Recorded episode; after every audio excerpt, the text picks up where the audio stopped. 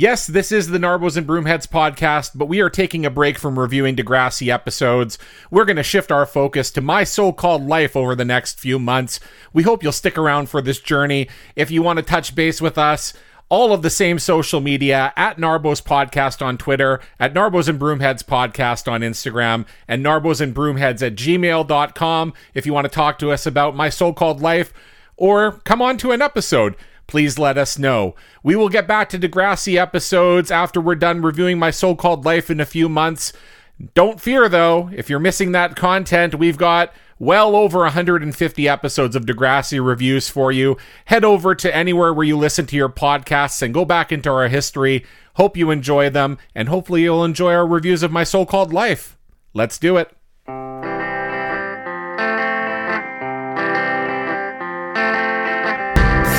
School's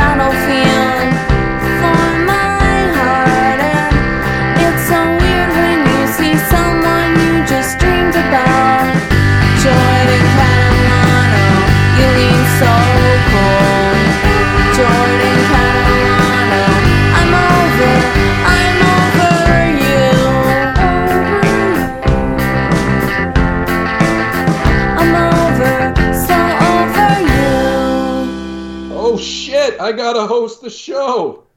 Okay. well, well, hello, all you radical narbos and fly broomheads. Welcome back to our substitute podcast of my so-called life. Uh, Folly T here, here to pop my hosting cherry tonight. And fortunately for me, we don't have any other substitutes, and most of our regular gangs here. Uh, Courtney, I believe, is away uh, calling bingo numbers, and from what I gather, Barry might be actually be broken down on the side of a road with his car. So uh, let's see who else is with us tonight. I'm going to throw it all the way out to my home skillet, the vagina in Regina. Hey, it's me, Arlo, coming to you from Regina, Saskatchewan. And I guess I'm doing okay today. I've had a mild but pervasive headache for the last two days. So it's obnoxious, uh, but I'm okay. I took a COVID test, and apparently it's not COVID. Um, are you feeling any better this week, Teddy? Uh, I'm coming around. It's progressive. It's every day is a little bit better. I do admit it's getting better. As that band who we all love, Paul and the Boys, said many years ago, that what I just said. So yeah, I'm, Doobie I'm doobie getting doo. good. Doobie doo. oh, no, not today. Not tonight, Sir Paul. Not tonight. So, is this thrown to me now? yeah. Yes. Oh, good. I perfection. All right. Yeah, I'm Tad. Hi. Uh, I got bitches in the living room. Get it on. And by bitches, I mean my lovely female dog, Linda, and my lovely cat, Sugar the cat. And by getting it on, I mean sleeping. so that's what's going on here in my house. Um, let's throw it on all the way over to uh, Winnipeg. Oh no, not the Winnipeg. Sorry. I mean, sure. Let's go down. Okay, uh, can I can I get your house from the Gardiner Expressway? No. No. Oh shoot. Okay. Um, let's take the four oh. Let's take the the pay highway because I'm 407? rich. 407? I mean, kind of. Kind of. Yeah, exactly. I got the money. no, I don't. I'd always watch the few cars on the pay highways and be like, those people Uh huh. crazy rich. Not me. I'm with the rabble of the rest of society driving around Toronto. So yeah, tell us about yourself. Wow. So, everybody, if you wanted to know about the uh, highway system in the greater Toronto area, That didn't help. yeah, yeah, no. Ted, Ted's very vague idea of how the system works. Look, I'll, because you're all, I'm sure, super interested in how this works, I'll just tell you. In Toronto, the main highway that goes east west through the city is called the 401, and it is actually the busiest highway in North America. Uh, Ooh, brag. That's, that's yeah, like for reals. I, I was the same. I'm like fucking Toronto, yeah, biggest and best of everything. And then I looked up enough places to be like, oh, that seems to be factually correct. And it's a horrible highway. It sucks to drive on all the time. And so in the 90s, they were like, well, we'll build another east west highway uh, a little bit north of the 401, and that will relieve the congestion of the 401. Except then, a surprise, surprise, conservative government Yeah, fuck. Ooh. Ruined it all. decided to privatize the highway and make it a toll highway. And all of the promises, they were like, the tolls will always be reasonable. That didn't happen. The highway will always be maintained. That didn't happen. None of the promises were kept. And now we have this giant private highway that probably has one tenth of the traffic that goes on it as the mm-hmm. 401, has solved nothing and takes up a whole lot of space. And now our next, get this, conservative government Oh, is wanting to build more highways because of the congestion. So, yep. Funny Anyway, enough, maybe my wife's company used to used to um, pay for all their workers to drive the 407 if they wanted to, and I think they thought it was. Anyway, they severely underestimated how much it was going to cost them, and they quickly cut it to Yeah. not being able to use it. yeah, it's like ridiculously expensive. So, anyways, that is Toronto Freeways with Alan. So, Yay. let's get back to the Narbos and Brumettes podcast. And I'm Alan, and uh, yeah, glad to be here to talk about the substitute. And I will put it back to Timmy. All right, guys. Now, okay, so before we head back to part two of of, of this episode, we're going to finish off our highly anticipated. Which show had this substitute teacher plot? Late Yeah. 80s, early Oh. 90s edition. I've my been hands rubbing together. I've been waiting all week for this. The last So seven days. Yeah. North America. Yeah. I haven't slept. other parts of the So world. that tired. listen to this. So, heading into part two of this of this game show, we have Arlo in the early lead. She has three correct. She is quick on that buzzer. We have uh, Alan with one, and Teddy, who's a little slowing off with his uh, COVID hangover, not so quick on the buzzer, has yet to score. I- I do have my buzzer. Can I just test it out? Test it out. Oh, whoops! it's not the is a song kick thing because it's not the pay one. Because uh, it's true. I don't. I don't go on this. I don't go on the pay highway. I'm poor. So, was there a substitute episode of The Littlest Hobo or The Beachcombers? Because if so, then. uh, Oh, yeah, jeez. yeah. I'm I all did, in. I did not. I did. Well, you know what? I bet you if we look, if I looked a little closer, Hobo probably taught a couple Probably. Classes? Yeah. classes AP Physics. with Hobo. Okay, so all right, so we have actually we have five left to go. They'll be quick. All right. All right, so question number one. Okay, um, the main character propose. Sorry, just a reminder of this game for those of you that are excited to replay or hadn't listened to the first half of this episode, which would be odd. Is I will be reading the plot synopsis with no main characters' names, uh, and our job is to guess which 1980s or early 1990s family sitcom they basically came from. All right, so. Question number one, or sitcom number one. The main character proposes a black history class to be instituted at his academy. Buzz, and buzz, gets buzz. a surprise. boing boing. Arrives to Sorry. teach Alan. I mean, Man. I don't really know the answer, but I want to tell you a story about how my life got flipped, turned upside down. Ah, Ayo. yeah. I'd take a minute, just sit right there. I tell you. Okay, okay, okay. Enough showboating. yeah, Fresh Prince of Bel Air. Yeah, season one, episode 17, The Ethnic Tip.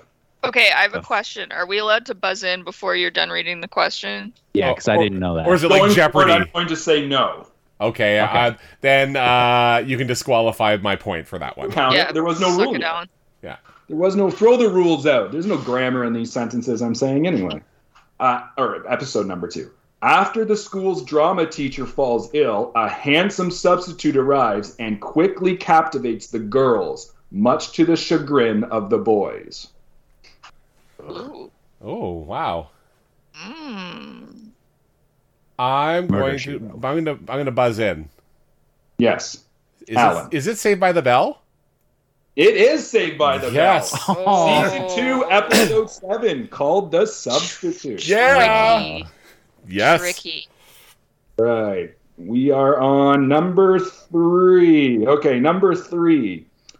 One of the main characters, a retired teacher, attracts severe criticism for refusing to pass a star football player in the high school English literature course, which she is supplying for. A football player.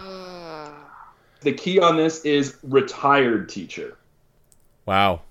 this sounds so familiar to me, and I'm like, I mean, I don't lose a point if I bu- if I guess incorrectly, right?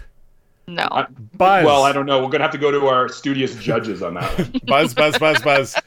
Uh, Alan. I'm going to guess, I don't know, Beverly Hills 90210. no. Damn it. Uh, s- uh, uh, boing, t- uh, step by step. No. All right. Here's your hint. Thank you for being a friend. Traveling Buzz, buzz, down buzz, the buzz, buzz, buzz, buzz. Golden Girls. The Golden Girls, Hey. six, episode six. Oh, who was the te- Oh, was the teacher Bea Arthur? yeah. Okay, it wouldn't have been. It wouldn't have been Blanche because she'd be like trying to She's bang trying to all bang this. guys. Yeah. Uh-huh. All right, so we have we have Arlo with three, Alan with two, and Teddy's boing. Oh, come on, come on this No, I time. How many we I got have- left? I have four now. You're four. Which, oh, okay. Yes, I guess we'll give you Golden Girls. Yes, sorry, four. But I got Our it. own, our, Yeah, yeah, yeah. You're right. All right. our own Krakow of the podcast, Arlo. Yeah, go, That's go pick up Actually your score more. outside, Arlo, from the Oh. from my footprint. All right, Oh. number four. I think we're at for this round. Okay. Uh, in his teacher's absence, a character is asked to be the substitute teacher of his English class. The other students take quick advantage of the situation and drive the nerd to the breaking point. He responds by transforming himself into his alter ego and is able to gain control of the class. Buzz, buzz, Buzz, buzz, Oh, man. I'm going to give Ted just a guess before I let actually. uh, ahead of the class.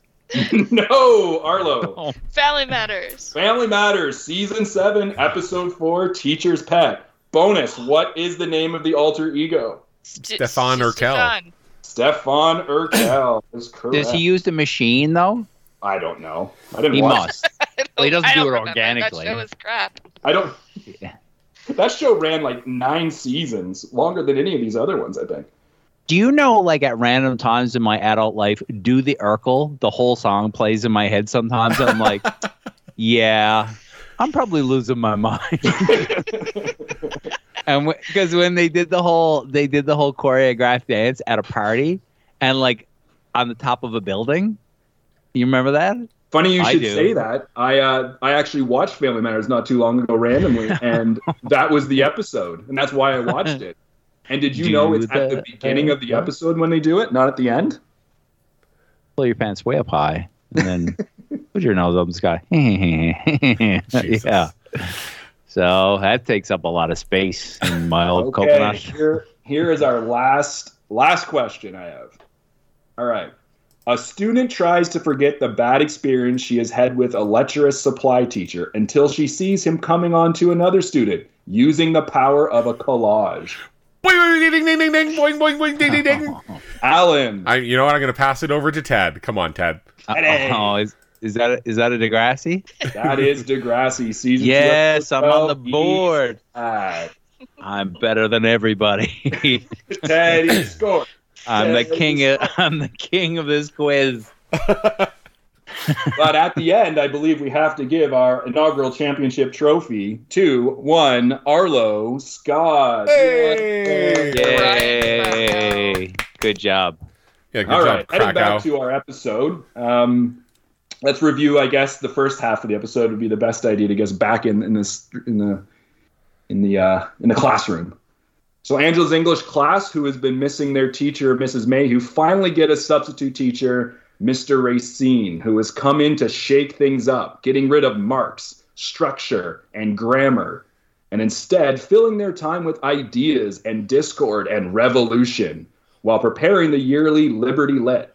The students, except Brian Krakow, are starting to embrace his ideals and writing from the heart and sometimes from the loins, which may not sit well with all those outside of the newly enlightened teenagers. Also, Danielle is selling Girl Scout cookies. this show could also be called "No One Cares About Danielle." Danielle who? All right, anyone want to say anything before we dive in? Can't wait. All right. All right. So we come out of the commercial bump. We are back in the school. The the lit is being delivered to the office. Before anything can be done with them, a student in a Letterman jacket just takes them and starts handing them out. That's Joel. Good old Joel in the Letterman jacket just starts uh-huh. taking them, handing them out. Now here I wrote is my guess is they aren't actually free. yeah, like I love that. I love that the, the the delivery goes to the office, obviously to have the school, someone an administrator, and, and like hand these out, and the student who's sitting in the office for whatever reason takes it upon himself to just take them and start handing them out. Amazing. Chaos. Also, um, I mean, I'm sure you're going to talk about it in a second, Tim, but like, this is the most exciting event that's ever happened at the school. Oh my God! It, it it has set the school a Twitter. Yeah. Now we were all kind of um I meant to mention this in the first episode. We were all sort of small town grow. Like where do you where did you grow up again, Arlo, as a kid? Winnipeg. Oh yeah, it's, well, I would still consider yeah, you and Alan. I would guess it's still a small type of city, right? Like you would consider it. You but know- I, but I would have been I mean, it's not like San Francisco or something. You, you know, though, It's it, it, it is a, it's a, you know, it's a, okay, you know, a, a good sized Canadian city, but not a huge metropolis. But uh, it when has, I was, like small town ideals. Yeah, right? but Like, it's well, still when sort I of- was there, uh, in fact, one week uh, today, I was I met up with some people I went to high school with, a number of whom I hadn't seen in like 25 years, and they're all still living in the same area of town that I grew up in. And like when we started talking about, you know, people from the area who are still there, it kind of dawned upon us where it's like Winnipeg actually used to be like um, about a dozen different small municipalities that merged in the 70s. But Yeah, it, yeah, it kind of it kind of is like you know 10 to 12 small towns within one so it still is. Yeah, they probably believe in their small town versus the city, right? yeah So I grew up in a small town. I, if Courtney was here, she could probably. She also grew up in a small town. I knew that. But Ted, I know you. I mean, everything's kind of a small town out there, right? Kind of to some extent. well, like I'm, Yeah. that's not demeaning. Well, but yeah. It's, like it's kind of got that small town or the town sort of mentality. So when I was growing up, we had we had a local newspaper, and and the, the reason I'm going with this is with the lit is that every week for elementary schools, you got to have a page in the local newspaper that got to publish the work of an elementary school. It was called the Penny Whistle Express. oh. I don't know. Did you guys have anything like that in your, when you guys were young? uh, Well, not strangely, the Penny Whistle Express from uh, from from where you're from. stratford ontario it's Stratford, It yeah. probably was. It probably was a Strange that we got it in uh, Placentia, small town Newfoundland. People like, what is I this? wonder what's going on in Stratford elementary schools. I mean, I we you know we didn't have anything like that necessarily in Winnipeg, but like you know if you went to, uh, you know like the donut store or whatever, they would have like the coffee news, right? That, okay. that Oh, one- yeah. right. They would have like little quizzes and like bullshit stories that they would pull. Like now you just get the Mm-hmm. shit on the internet. So the coffee news is is gone, but they did have uh local public. You don't have the coffee news anymore? We still have the coffee news here. oh well, sorry. And like Robin's Donuts and stuff. Yeah, Robin's Donuts. That's still a thing. Yep. Yep. oh Yes. yeah, we, There we used to just be got one them here actually. hometown. Well, Yeah, they had a so they had like a coffee news-ish thing that used to be published north of Winnipeg at uh, at Victoria Beach, and my best friend Jamie, when he was I don't know in grade ten, wrote a poem, and it got published, and he he used the pen name Alexander Murphy, and the poem is pretty decent, but if you read the first letter going down, it says "you blow goats." So uh, yeah, oh no. yeah, I remember speaking of speaking of blowing goats. I remember we used to. This is a completely different side topic. Yes, I it used to, um, we used to go watch um, my my oldest cousin play hockey. He played uh, not like in a small town. He played junior C hockey. Like that's not incredibly high level, but still for the area it was the highest you go. So we used to watch him go play. And some of the people that we used to sit and watch with, because my brother and I were young and impressionable at the time. I'm about seven years younger than he is, so I'd have been like nine or ten they used to get us to cheer against the other team to try and get the other team rattled. And they were playing this team called Shallow Lake, which I think is a small town north of in northern-ish Ontario. And uh, we used to have to. They used to get us to to scream "Shallow Lake blows goats," and I had no idea what it meant. We just thought it meant they kind of were shitty. So we it was just me and my brother just yelling like "Shallow Lake blows goats" at the top of our lungs for the whole game. uh huh. And I couldn't imagine what other people might have been thinking was wrong with us. Well, I know. All right. So anyway, the Penny Whistle Express, you got yeah, you got yourself um, published in. Like one time, I got a poem published in. It would say like your name and your age beside it. It was a big deal if you got if you not a big deal, but a big deal if you got if you got published in this thing. And I didn't know if it was a normal sort of small town thing or if it was a Stratford only thing, but maybe Stratford only. I had my one of my drawings published in the back of Chickadee magazine when I was four years old. Oh, nice. Whoa, nice. fancy. Mm. Look at you go. I won a contest for somewhere that when my parents bought a new house, I forget what, you know, housing shit that they bought from it, but um, I was able to submit like a drawing or something, and then I won four bikes for doing it. And I thought it was because my drawing was good, but like clearly they just pulled it out of a pile. and I was like, "Fuck it, I got the bikes. I don't care." So Wins a win, buddy. Yeah. Wins a win. yeah, All right. So as Alan as Alan mentioned, um, everyone loves this book right now. Everyone seems to be reading Oh, this yeah. book. I mean, I Um, think as we just demonstrated, it is kind of exciting to see your work in print. Yeah. Oh, for sure. Maybe, I, maybe I don't know. people But I would be don't know if interested. I don't know. I don't know if senior kids care about seeing a, a sophomore's work in print, Yeah. but in this in this episode, everyone seems to love it, and we we did sort of mention that this might only be one English class out of the entire school's work. Well, so you have to put yourself in the time and place, right? So this is 1994. We're still not, you know, in the full internet age at this point. no, no not at all. So being in print, being, you know, um, being on TV, uh, all that kind of stuff is not. It's fascinating oh yeah, at this point, right? It's it's you know nowadays you take it for granted because you can post your shit everywhere. even if no one wants to see it. Yeah, but but uh, back in these days, yeah, if something of yours got promoted in any way, or if you were in media, it was exciting. When we when I was in grade twelve, we had to write like a life list, and it was like you know fifty or hundred things we wanted to do um, in our lives. And I remember one of mine being like, "Hear my voice on a CD," Oh, and lo and behold. The future Now hit me hard, you. like yeah, yeah. Now you Yeah. drive the school bus. now you can all see these nuts. So yeah. yes, you can. Uh, yes, So- we all see these nuts. Every Tuesday. Um, I I will uh, express some skep- skepticism, I guess, that like the this single poem that's like a little risque uh, causes the entire school, including the staff, to be Mhm. completely enthralled with this booklet. Like we don't really hear anything about what the rest of the poems are like, right? Like let's assume they're all kind of like Angela's, which are you know trying to be deep but really aren't that deep, right? Mhm. So it's just like this one single poem that's causing this And not only the not only extreme the teachers, reaction. not only the teachers and the students, but one Mr. Foster, the principal, Mhm. intercepts, reads, Oh. and zeroes in very quickly on the controversial poem. He hates it, surprisingly, and Before yells for even- Connie. Before he even sees the poem, he steals the booklet from one of the secretaries. It's like you're the principal. You can't get your own fucking book. I, I just love the part where it's like, it's like you know, I'm really glad that I let this sub who nobody knows be responsible for publishing the lit review. I'm sure it's going to be wonderful. What? Like, like really? He, now he gets all upset, and I'm like, well, whose fucking fault is this, principal? Like, come on. I just like I, it makes me curious if any of the other poems are in in the slightest bit controversial, or if it's just that single. poem. Well, there was the one poem about the woman, the one girl dreaming about being a mom and then sort of wanting to like hate on her daughter. That one would be kind of, that was a little wild. Mm. Maybe there are other controversial ones. Maybe it's like Hmm.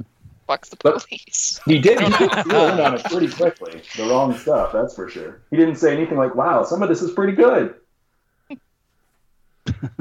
so he yells for Connie, who I think is his uh, his secretary, and he says that he wants Mr. Racine to see him after the final bell. Ooh. Hmm. Uh oh. So we jump to the girls' washroom. There's a there's a pair of females having a conversation. I I, I tried to look it up, but spent all of 13 seconds probably looking for the name, so I could be wrong. So Oh, might be a it's girl named uh, Iris, Iris and Rhonda. it's Iris and the Rhonda. That's Bam! correct. Are they the smoking girls? Were they the smokers back who were just openly smoking in the bathroom last time or a few episodes ago? Maybe meant to be the same girls, but they are not the same actresses. Oh, okay.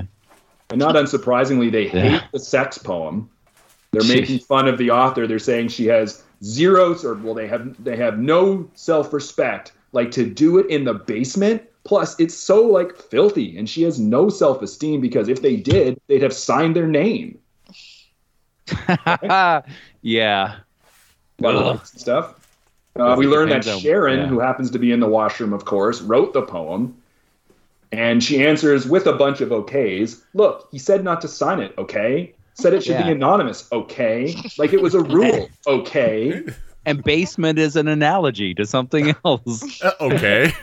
Last night we did it in the basement, if you know what I'm saying. and the girls are like, "What?" and she like, they're like, "You nasty." and she's like, "Uh huh." Did it in a car in the most annoying of places. Get out of here. So the pair of girls that are sort of Iris and Rhonda, they said to uh, um, try your own conversation and a muscle relaxer as they as they head out of the washroom. I love it. Do oh, is that drugs. because of the back of the basement? Like- You need a muscle relaxer before doing it in the basement. Huzzah! I like this new reality. I, Well, I- it is English class. It is all about, uh, you know, metaphor. is it actually an analogy, or am I using the term wrong? Would it be like? I think the analogy you're looking for is back door, but I'm not. maybe the cellar. Yeah. But, but and the word If you're analogy saying- is an analogy. Like If you're saying that fucking in the basement is like anal sex, then Well. it would be a, si- a simile. whoa, Is that what whoa, we're whoa, saying? whoa. yeah, like Arlo. What are you it's talking an about? analogy, okay? Hey. Settle down. I was talking about missionary. Simile, because that would be a comparison using like or as.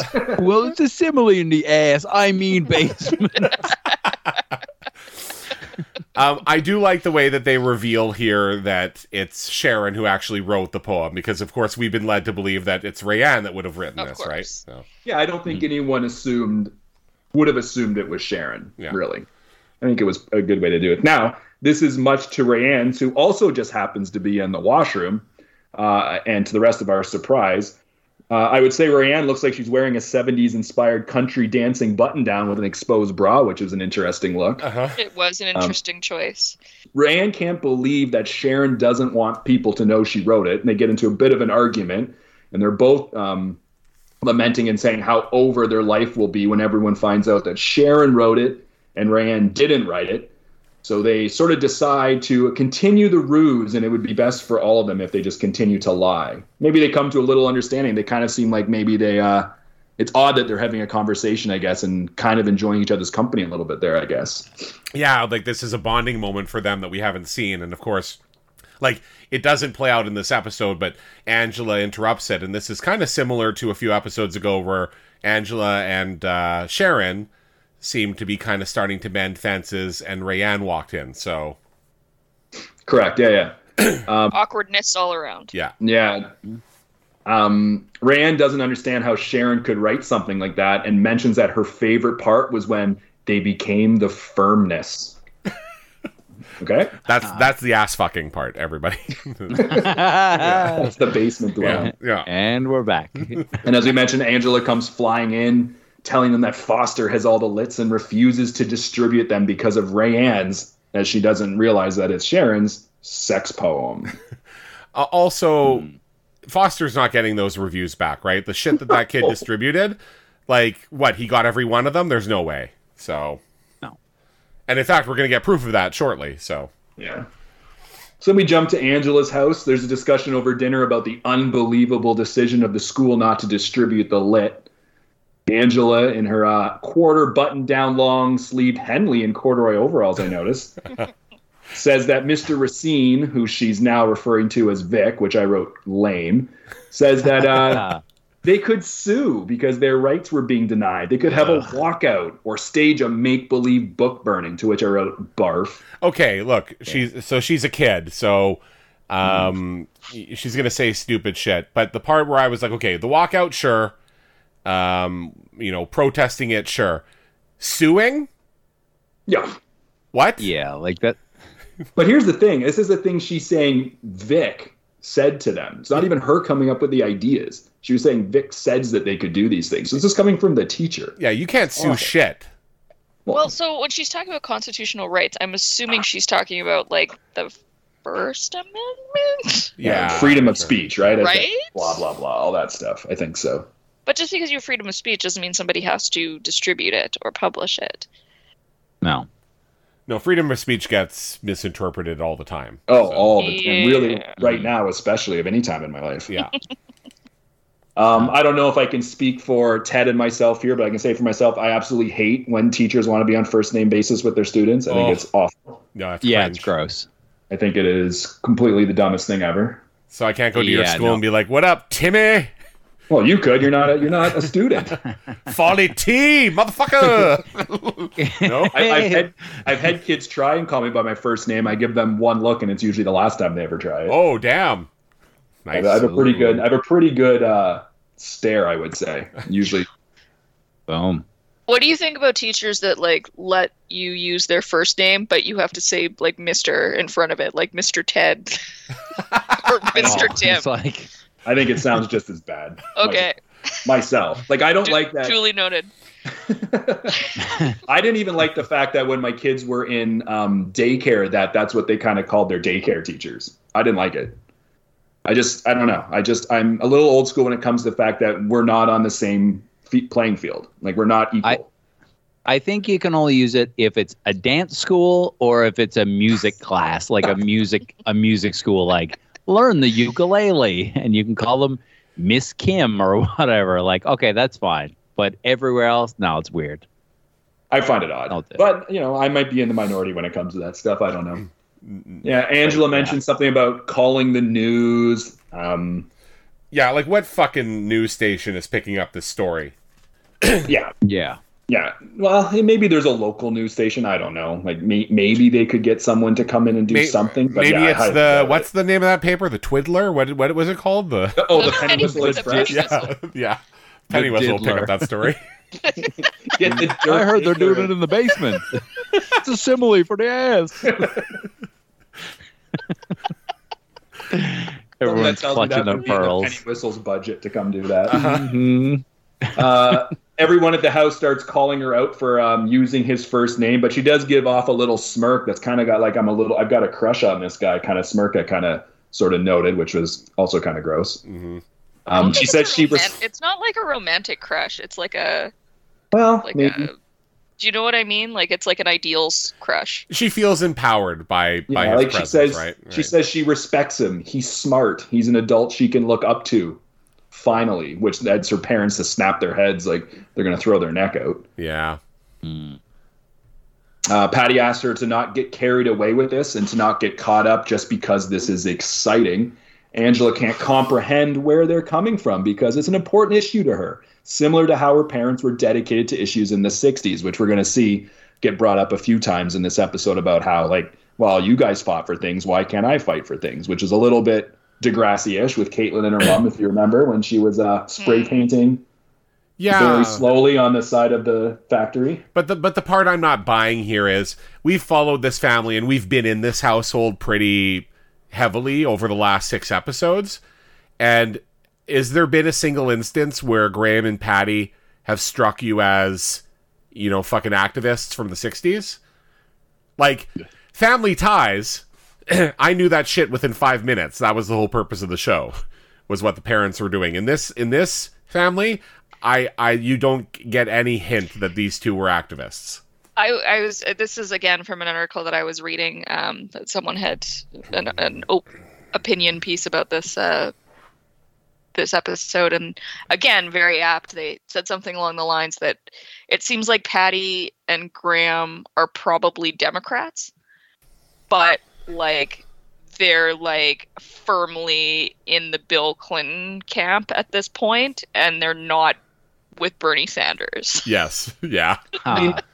Is there a chance Graham might have been a little bit wilder because he always points out how like he was surprised Patty wanted to be with him. He liked the Grateful Dead, all these kinds of things. But Patty was about as big as a square as there could have been, from my guessing. Like rule Mhm. follower was the popular girl in school, whatever. Like nothing about her s- screams uh, with the kind of dad she had who ran a company. Nothing about her screams that she was causing trouble. Like nothing. I, I think it's I think it's the trope. Vanilla. Yeah, it's like the trope in the 90s where it's like, well, if your parents grew up in the 60s, they were clearly activists. And like, I can tell you, Mm-hmm. my parents were, you know, in their university years in, you know, 1968 to 1972, and they were not activists. No, at neither all. were mine. No. But they probably like her, her parents, if they're somewhere nearing their 40s in the early 90s, then wouldn't they have been like kids in the 60s? That- Am yeah. I thinking about this mm-hmm. right? So they wouldn't have been like teenagers who were protesting in the 60s. Well, I went down that rabbit hole too briefly because, yeah, I was thinking Yeah. about their ages too. Like, so again, 1994, Angela's They'd have been 15. Born in the mid 50s. Yeah, Yeah. so they would have been, what, like 10? so they you know they could have they, they could have been like young teens by the end of the Okay. 60s but but that again that's not the same kind of activism like when you think activists you think right university students right you don't think of like 12 year olds No, Yeah. yeah of course not. yeah it doesn't it doesn't there's a mismatch here in many ways Yeah. Now, most Yeah. importantly, from this scene, we need to realize that Danielle is pretty damn proud of herself for selling nine boxes of Thin Mints to Mrs. Castillo Yes. and wants to go count her money. So good for her. You know what? Mm-hmm. yeah she's the real capitalist in this household she she's she's She's the Alex P. Keaton of this group. yes he was like I, I voted Well- for bush yeah I think like in some ways Danielle in this episode is kind of representing like what Angela is growing out of. I think so. Like Angela is now starting to because of Vic, she's woken up Mm. and she's now sort of starting to see things in more shades of gray.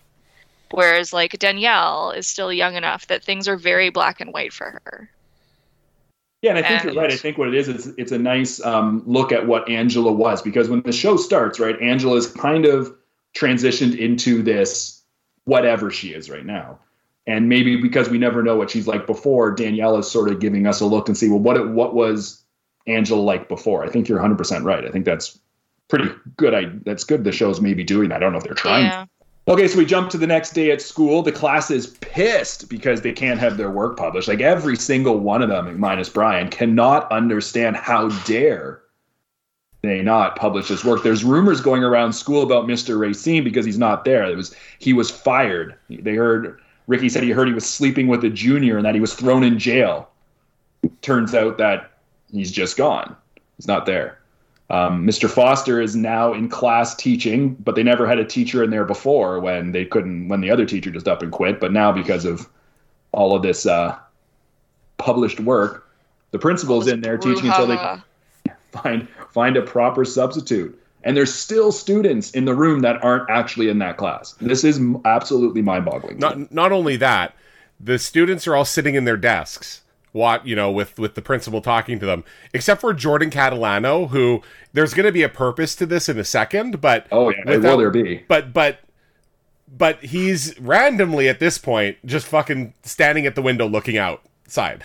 So So Foster mentions that there that there needs to be a sense of decency in the school and school's population, and that anyone found with the uh, the lit in their possession will be suspended, which is a little foreshadowing for later in the episode. Now, as Alan alluded to, in his biggest eruption of emotion yet today, Jordan Catalano looks out the window and says, with the excitement of Arlo seeing Jordan at school, "Hey, it's him!" And exclaims, He did teach us. He was the best teacher I ever had. uh the students all yell out the window at Mr. Racine as they rush over there, and he returns their their their gumption with as what could be best described as a breakfast club. Don't you Yes. forget about me, fist in the air, Yes. and I vomit.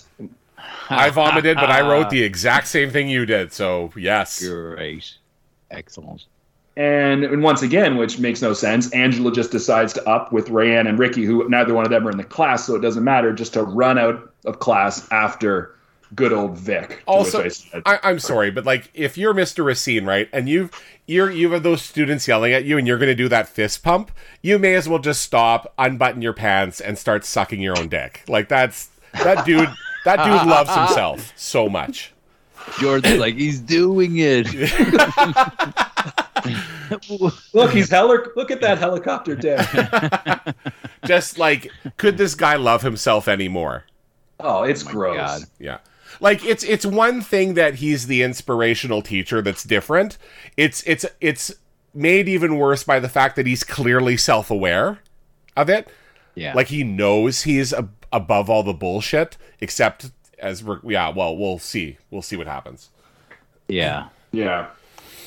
Like an, another cardinal rule of school like you don't side with the students you, you know like you don't i think even students would if they have any sense at all they'd see through it they're like dude like you know again not your friend it's yeah just strange So we make it to outside of the school as the three as the three musketeers catch up to uh, Mr. Racine. Then they ask him if he was fired.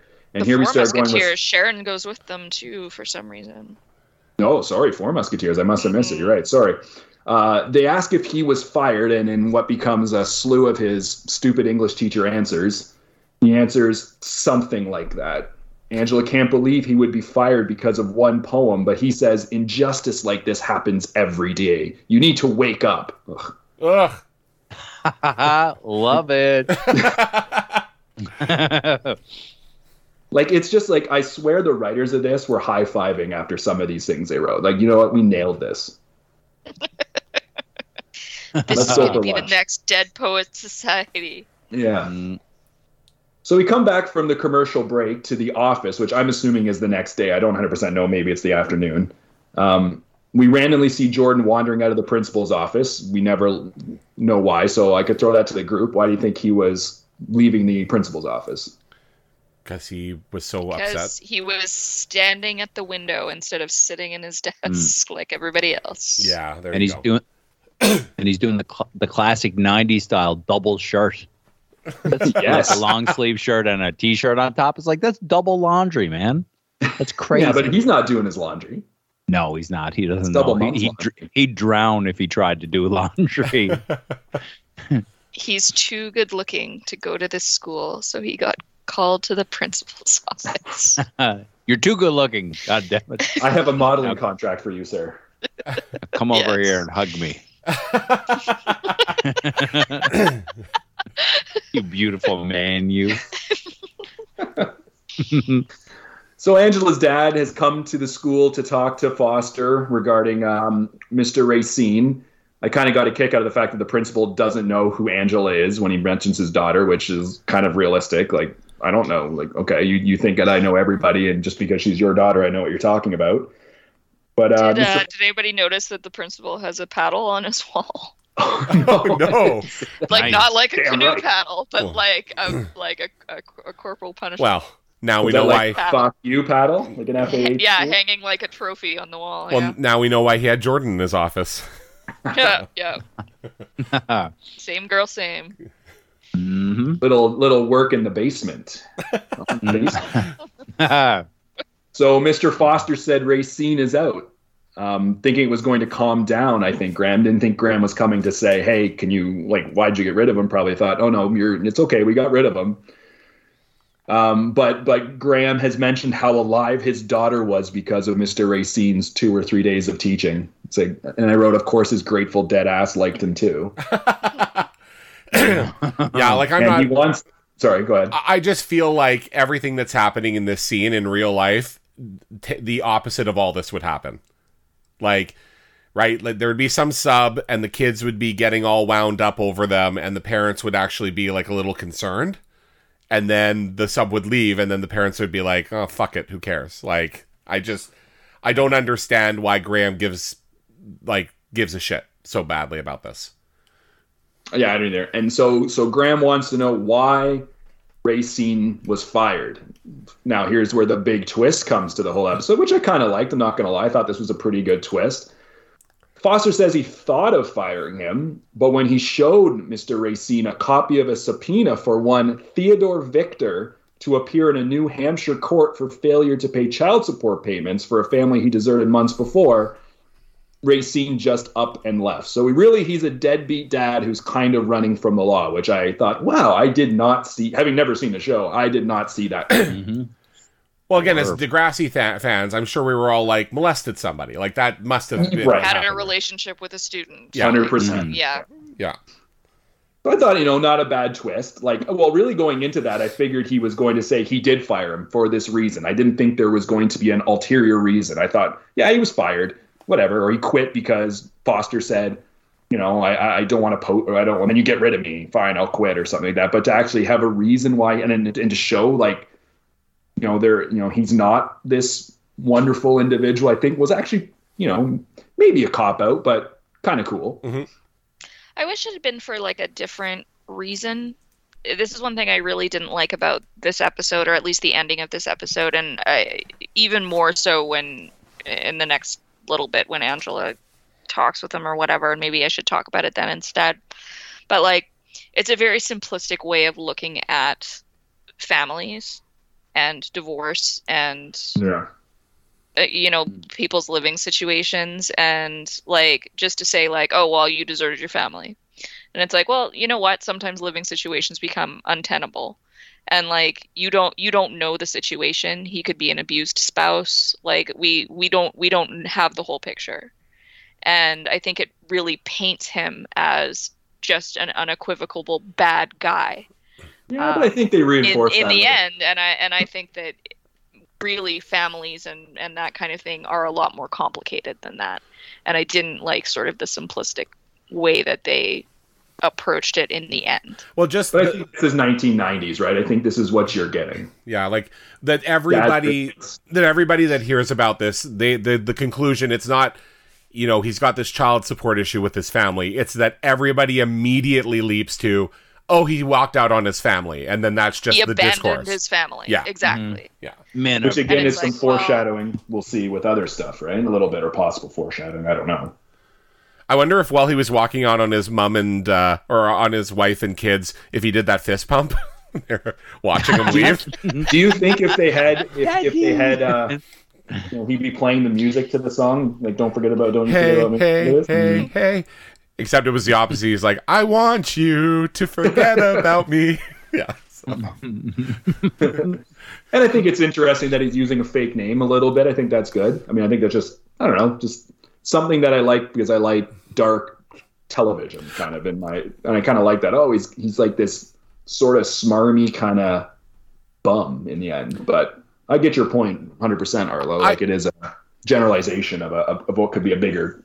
i wish if they were going to p- paint him in that way that it was a more unequivocal reason you know i don't know I I don't so I don't like again how everybody get jumps to this conclusion and and that's kind of the the trope that we go with in the episode. I do like that there's this twist that's kind of unconventional that you know like it's he's not a um, he's not a saint.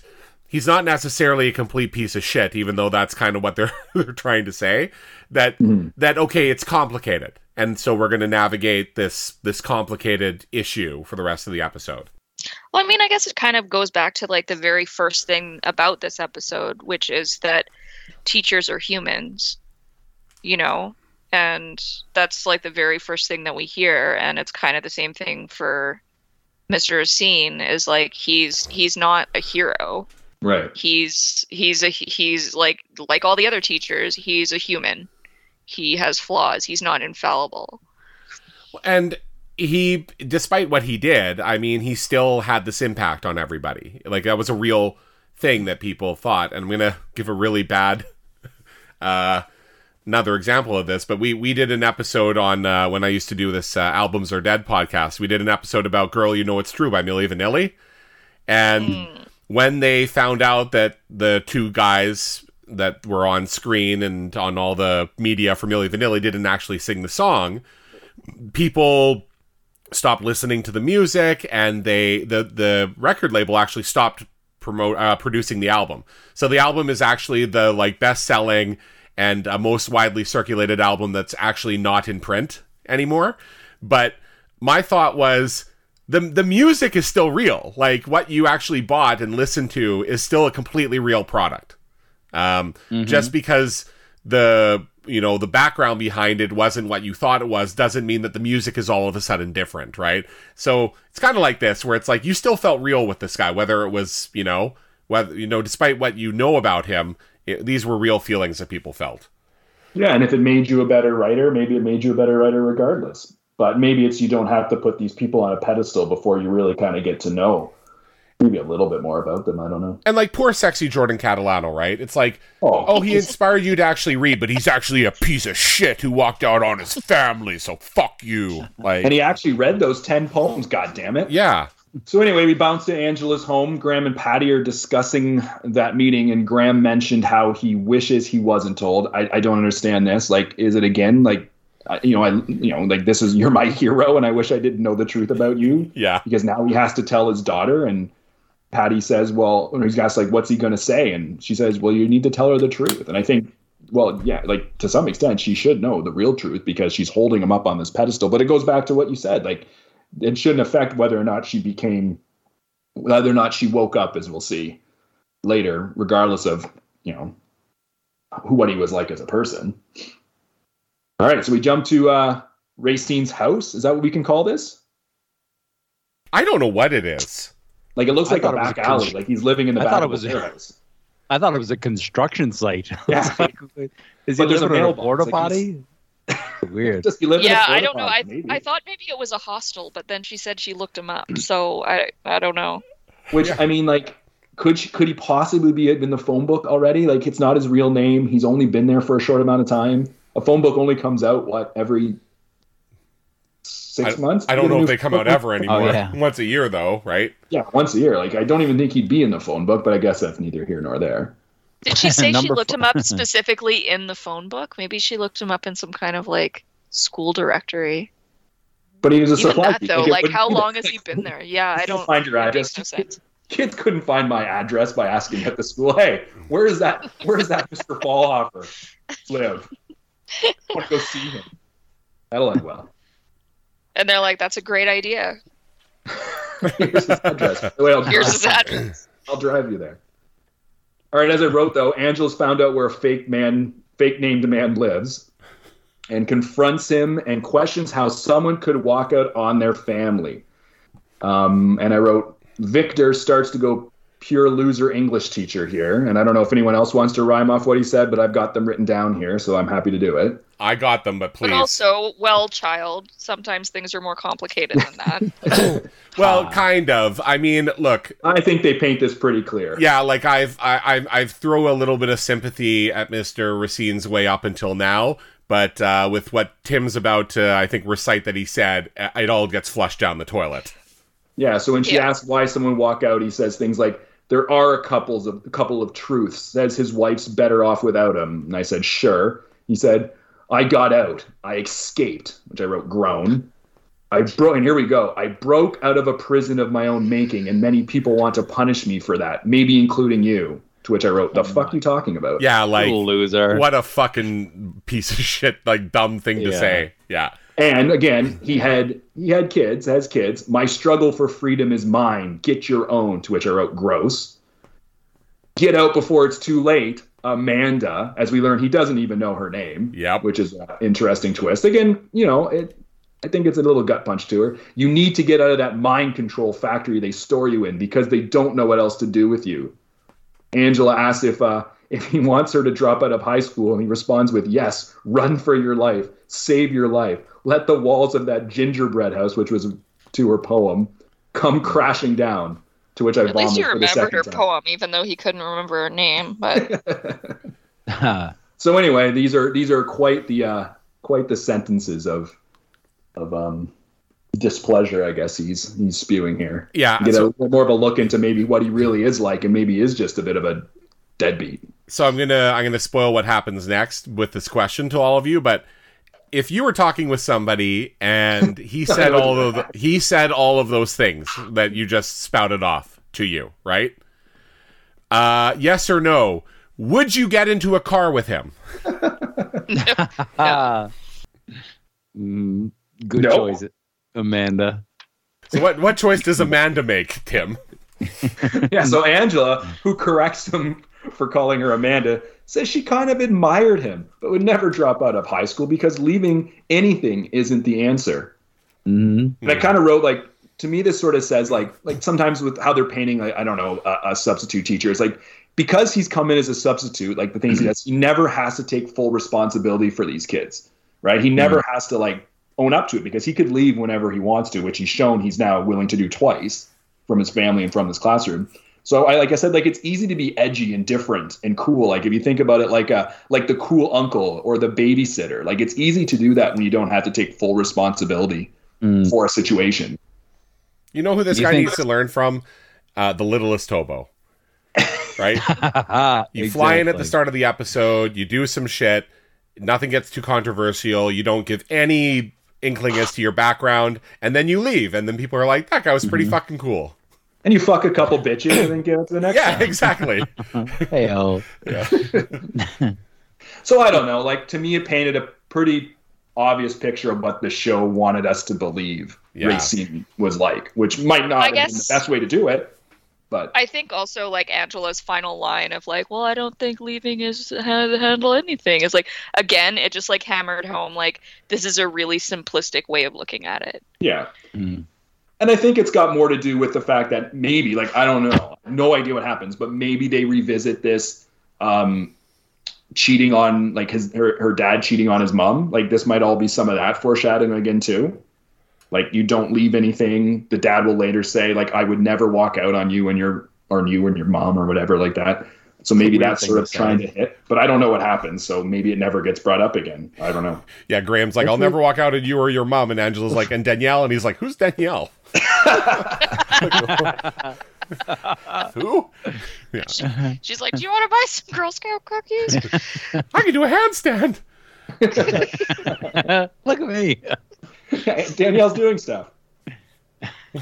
All right, so we, we uh, so as as Alan referred to, um, Racine offers to drive Angela home, um, which I think most of us would have just said no, I'll walk or I'll take the bus or something like that. But Yeah. not surprisingly, I guess, with what we've seen, we jump to Angela's house, and Racine is dropping Angela off at home. Of course, Brian Krakow just happens to be outside on his bike, and he bikes over and asks, which I legitimately laughed when I heard this.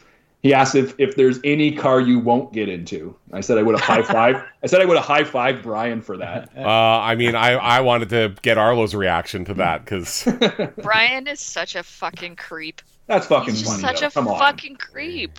that is some Yeah. funny shit. I think that if he was saying it to her as like a joke, right? Like if he was if he was clearly busting balls with a friend of his, then I would I would say that's pretty fucking funny.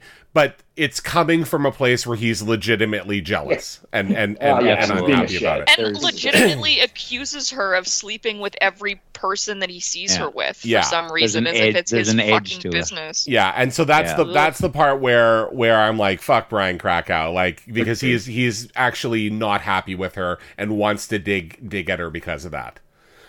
Oh yeah, yeah. It's it's like they yeah. The- It, you, I, I- guess I we're led love, believe uh, they were good friends as a kids, maybe, or like somewhat friends, and now they're not. And it's like he still can't let that go. But Well, and he just does it in such a creepy way. oh, no. I really appreciate Angela's uh, sarcasm in this moment. She's like, "I live my life to annoy you, Krakow. You're like my world." exactly. Krakow doesn't doesn't let it go though. He says he's old and a teacher. Yep. there are no young teachers. Yeah, no. Angela wonders if Brian thinks about anything besides sex, and come on, Nope. like, Nope. Of course he doesn't. He's a fucking teenage boy. Uh, of course, Angela doesn't like that, and he said he just drove her home and they talked. Brian says he has the right not to like him, and Angela agrees, which is an odd conversation, I think, but it's a weird thing to say. Like, well, I have a right not to like him. Fine. Yes, I guess. I'd be like, uh, "Okay, why are you telling me that?" You're like, I don't give a fuck. Ah. Like, yeah. Okay. Great. High five. See you I later. can like and not like who I want. yeah. That would that would be where she should just be patting him on the head. Yes. Yeah. yeah. Correct. Good for you, Brian. Here's a treat. So we jump to inside the house, and Angela's parents, they're sort of having a conversation. They're saying things like, every fight's not worth fighting. You know, it's part of growing up about learning to compromise. I'm like, what the hell is this coming from? Yeah, I, I was writing I these it- lines down, and then I ended with blah blah blah is what I wrote. So So when she comes in the door, the first thing Patty says is, "Are you okay?" And I'm like, did they know that she went by herself to go track down this guy? or like are they have they not seen her since they told her that he lied or like what? Maybe they just Why did they- talking to Brian and you she'd be pissed off after talking to him. Oh That's- yeah, I guess so. That makes the most sense. So listen, we know it's. I don't know. Yeah, it was weird. And they're like talking about But I was like, she's like, "Are you okay?" And it's like, like you let her just go to this weird guy's construction Trash site yard. by herself? The hell?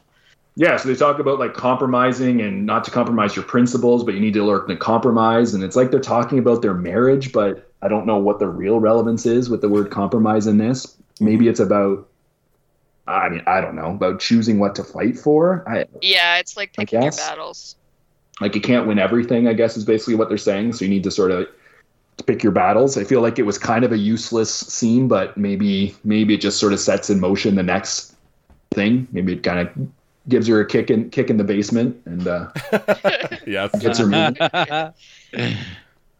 I so we don't jump like to these we jump to. English class, which I can assume is the next day. They now have a new sub. They're pretty quick to getting substitutes in here now. I believe her name was Mrs. Jaff. And Arlo, you got anything about Mrs. Jaff? Not a ton. Not right. really anything of, of major note. She was in Gremlins. There's a lot of a horror bank teller. The horror actress, I think I saw, but I didn't look it up too much. All right, so she is reading, and of course, loving Angela's oak tree poem.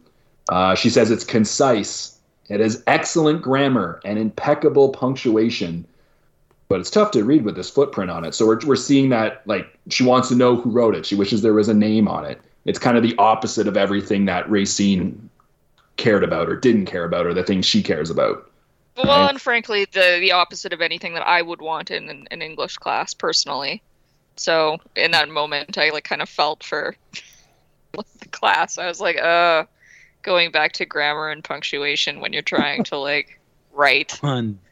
you know. Mm.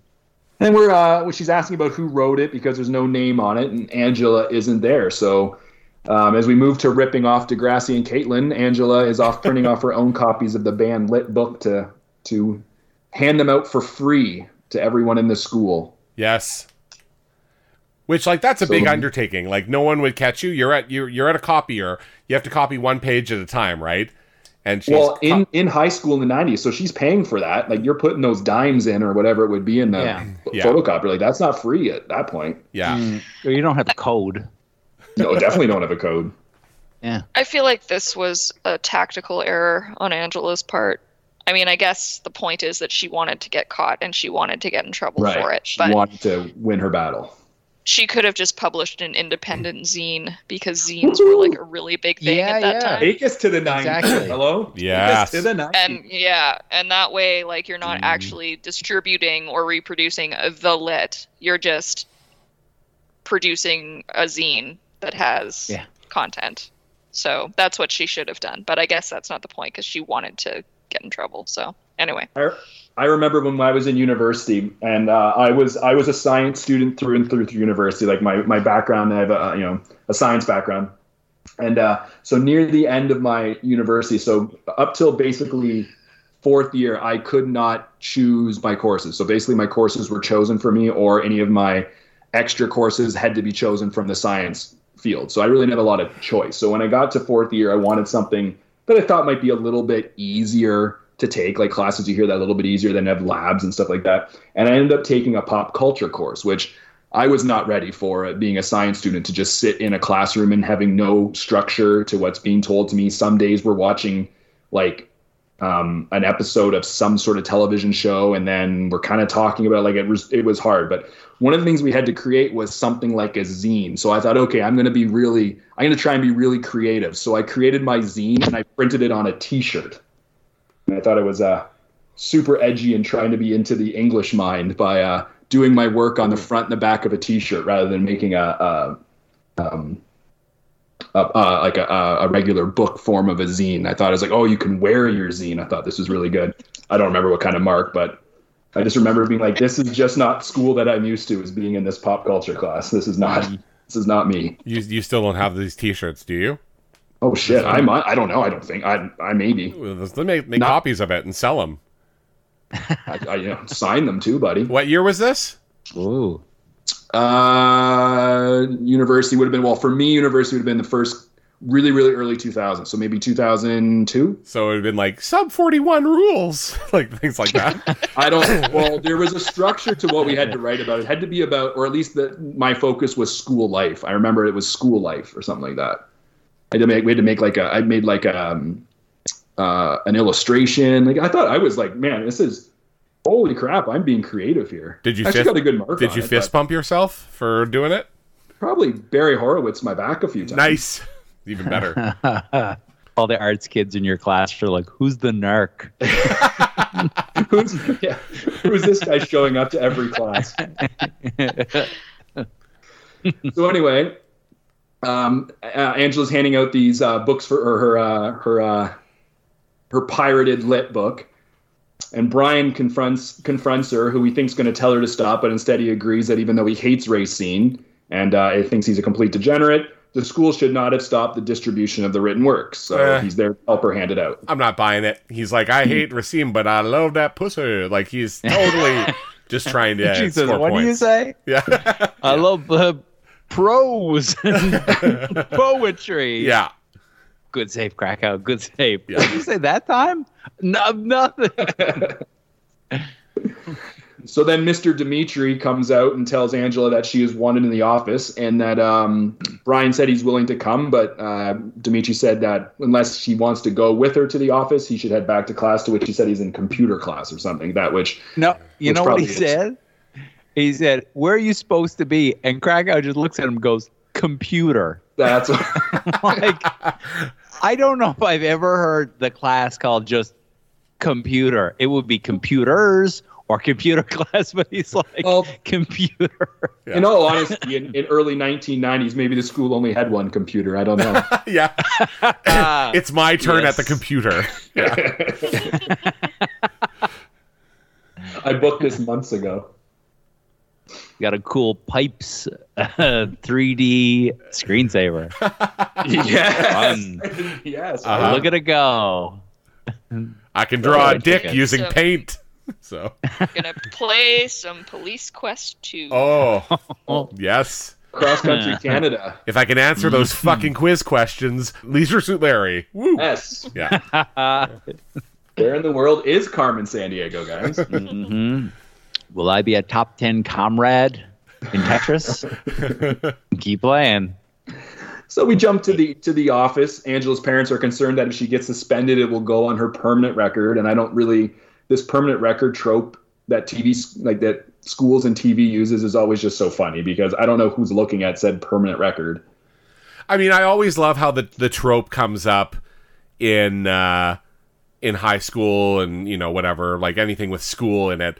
I would love to have a show with adults where it's like you know, like in The Office, for example. It'd be great if like one day Jim got in shit because someone's like, uh, we pulled up your permanent record from grade seven, you know? But like, yeah, this permanent record stuff is such bull. Like, it seems to only exist in the high school, in the like the television world. Yeah, Like, I- it it's doesn't maybe like if you're trying to get into an Ivy League or something like that, like maybe it matters more. I'm going to argue no, but Okay. but maybe I don't know. Like Ah, I don't think a grade a suspension in either grade nine or ten is going to affect anything, but maybe it's well, I guess like if you're no, trying to get into like a really, really, really competitive school Mm-hmm. or something like that, like, and it's like down to the nitty gritty details when they, I don't, like, I don't know, I don't the the college system in the U.S. seems like cutthroat. So her parents ask if um if she has to be the personal spokesperson, and she answers with, "This is my protest. It's all I've got, and it's wrong to censor." So I mean, she's she's picked her battle, I guess. She's willing to get suspended over it. It's one of those things where it's like, well, I never thought about it before today, but now that I know about it, it's the most important thing that I've ever heard of in my entire life.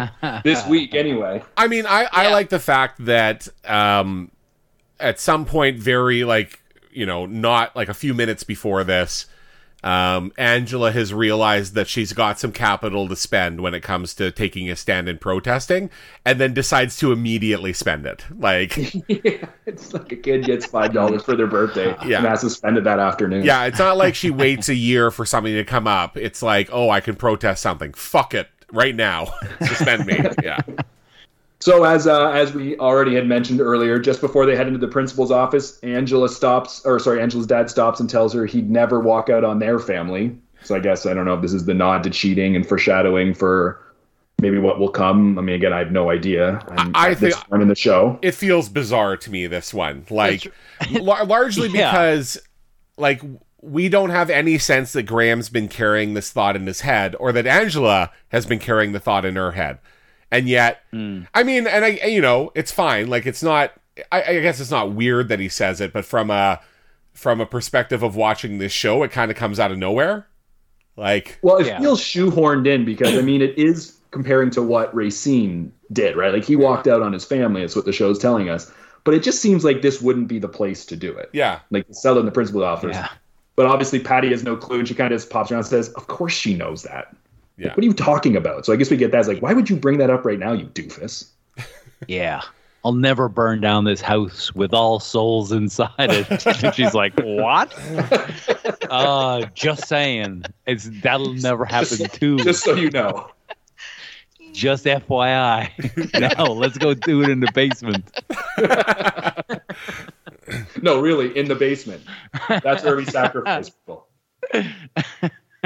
Mm, That's where Zazu would like you to be sacrificed. so Mr. Foster, um, when they sit down in the office, decides he's not going to suspend Angela. Uh, oh no, sorry. Uh, first, Foster reminds Angela the, the rules that that the lit about the lit, the fact that it was supposed to be returned to him, that anyone was caught with it was going to be suspended, and that she broke them all, including skipping English, and she mentioned also bio, which was much to her parents' dismay. to, uh, to do this uh, photocopying, but Mr. Foster decides not to suspend Angela because of her previous record. So maybe there you go, Arlo. That's where that permanent record's important, I Yeah. guess. Uh, it was isolated. He blamed Racine. He was causing a distorted view of right and wrong. Well, I'm not sure that maybe that may be a little, little far-reaching, and that this really isn't her.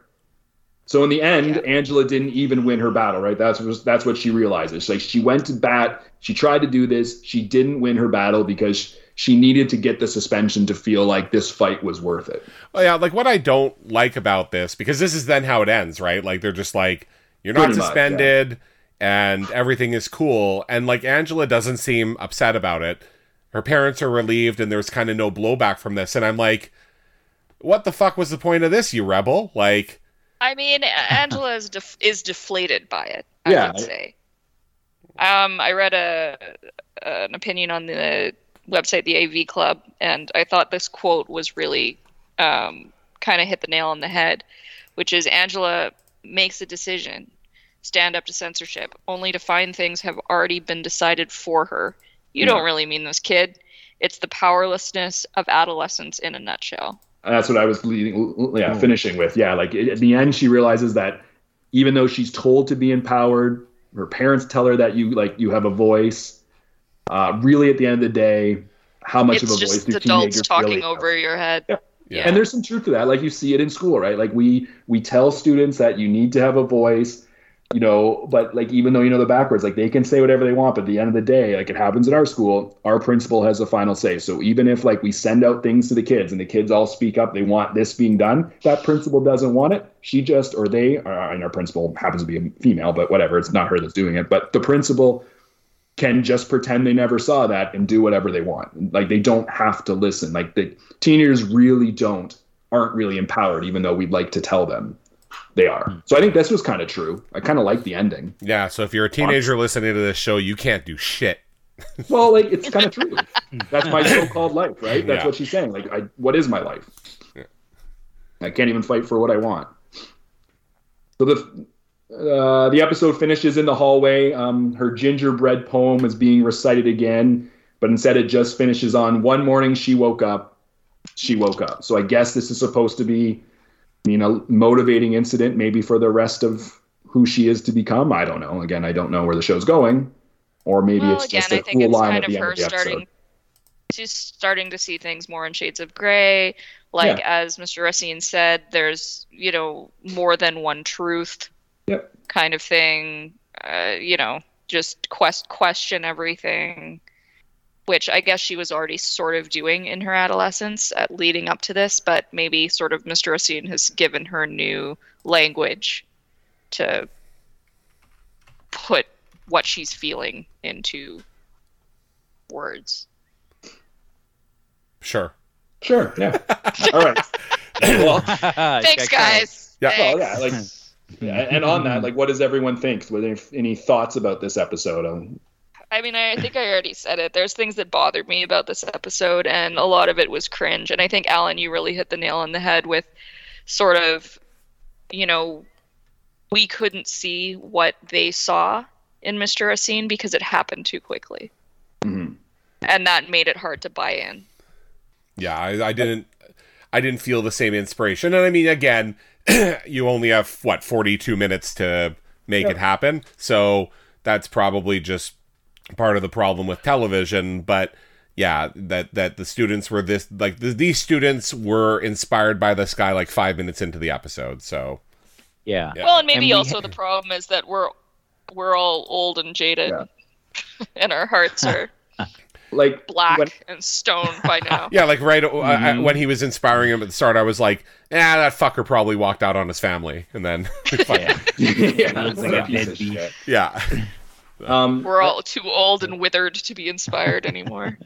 like having having watched it a couple times now like i didn't i didn't like the episode. Like i, I hated the, the substitute teacher. I thought he was like ridiculous. I thought it was a caricature.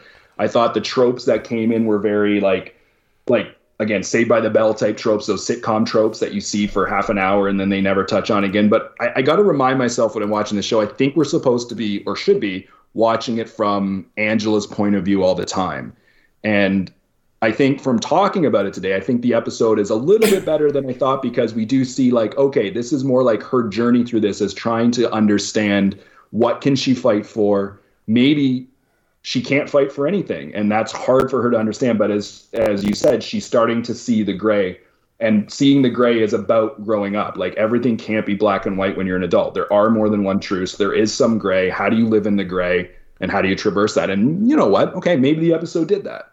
Yeah. bit. Uh, well, I mean, what I appreciate about the episode is it's it doesn't have a happy ending. It doesn't have like a typical ending. There's no aha moment to it. It's just this teacher was inspiring. Okay, it looks like he was kind of a fuck up. Who knows? He disappears. Angela tries to do something. It doesn't quite work out. The end. It's like shit that happens. It's fine. So I like that part. Yeah. I think it grew a little bit on me the more like we sort of discussed it and parsed it a little bit more than I thought. like w- normally i would say for an episode like this the idea would be make the audience stand up and cheer at the end too because of this what's happened here Or um, maybe throw the fist up in the air. yeah yeah Yeah, yeah, yeah. and and that doesn't happen and the episode it's not like the episode tried that and failed the episode never actually meant to do that and and i i can appreciate that part Yeah, and there were some nods to other things. Like I hope the fact that if she quote unquote woke up, I hope this continues a little bit through the show. I hope there's more foreshadowing to the cheating because we've kind of mentioned how it's just it's kind of only been there when it's been convenient to the show rather than always sort of been in the background. And maybe it will like again, I, I have no idea what's going on the show. So maybe that continues. I don't know. So then maybe this episode's better because it's kind of setting some other things in motion. Like Rayanne and Sharon sort of look like they were kind of coming to a bit of a understanding. Maybe that pushes. So maybe there'd be some things when we look back that were set in motion, but I don't know. All right. Well, that was uh, that was um, episode six, the substitute. Um, next week we will be discussing episode seven. Uh, why Jordan can't read. I guess it's good to uh, maybe we'll figure out why that is. it's a two second episode the writer appears on screen and is like because he's stupid yeah He's dumb. just stupid. He can't read. He's because he's illiterate. yeah and because he's I've already looked up a bunch of statistics about illiteracy in high schools in America. oh. of course. so I'm you could look to forward to that. Yeah, but uh, what is the correlation between being illiterate and being beautiful, Arlo? That's what I want to know. Yeah. Unfortunately, I didn't find any pretty. statistics on that. Yeah. Arlo will read for him. It's okay. Yeah, exactly. All right, so uh, maybe we'll send it around and say some goodbyes. Why don't we throw it out out east to our mending our mending boy, Mister Mister Teddy? Hey, hey, uh, it's Ted at Say Wa three uh, on the Instagram machine. So uh, yeah, go over there and uh, check me out. Send your cards and letters, everybody. Make sure to Cards, put your letters, thoughts, and prayers. yeah full address and, e- and email address, please. Credit card number. Send it all. Banking information. Yeah, please. Yeah, that's right. oh, out his- also, Check out his GoFundMe. mm-hmm oh, and also, if you haven't written in, we're still taking in uh, submissions for who would be your favorite substitute teacher of all the guests on this, uh, all the hosts on this podcast. So send in your letters and a self-addressed stamped envelope. Let's throw it all the way out to uh, Regine. Ah, you can follow me on Instagram at ARLOESCOTT and throw it to Alan. The podcast can be reached at Narbo's Podcast on Instagram. No, on Twitter. At Narbos and Broomheads Podcast on Instagram. Narbos and Broomheads at gmail.com if you want to tell us who you think would be, what was it, the best sub? Or I don't know. What kind of Hey, sub who would would be? you who would you want as a sub? Who would you want as as a substitute sub and who would you want as a Dom? And uh, Yo, who would you want to meet in the basement? yeah. Uh, and uh, I'm Slip with Five Eyes or Slip. And back to our host. And I'm uh, Folly T, and uh, I guess we'll catch you all on the flip side. Thanks, buddy. Later. See ya. Bye. Boing. Baby. Well, I just said I was going to my love do my homework. I would stay up late and dream about I would never girls out of my house. Maybe I would. I would walk around the got naked Just to get caught my dreams. Everyone thinks I'm so good I would amazing. How go? Yeah, oh yeah, oh yeah, oh yeah.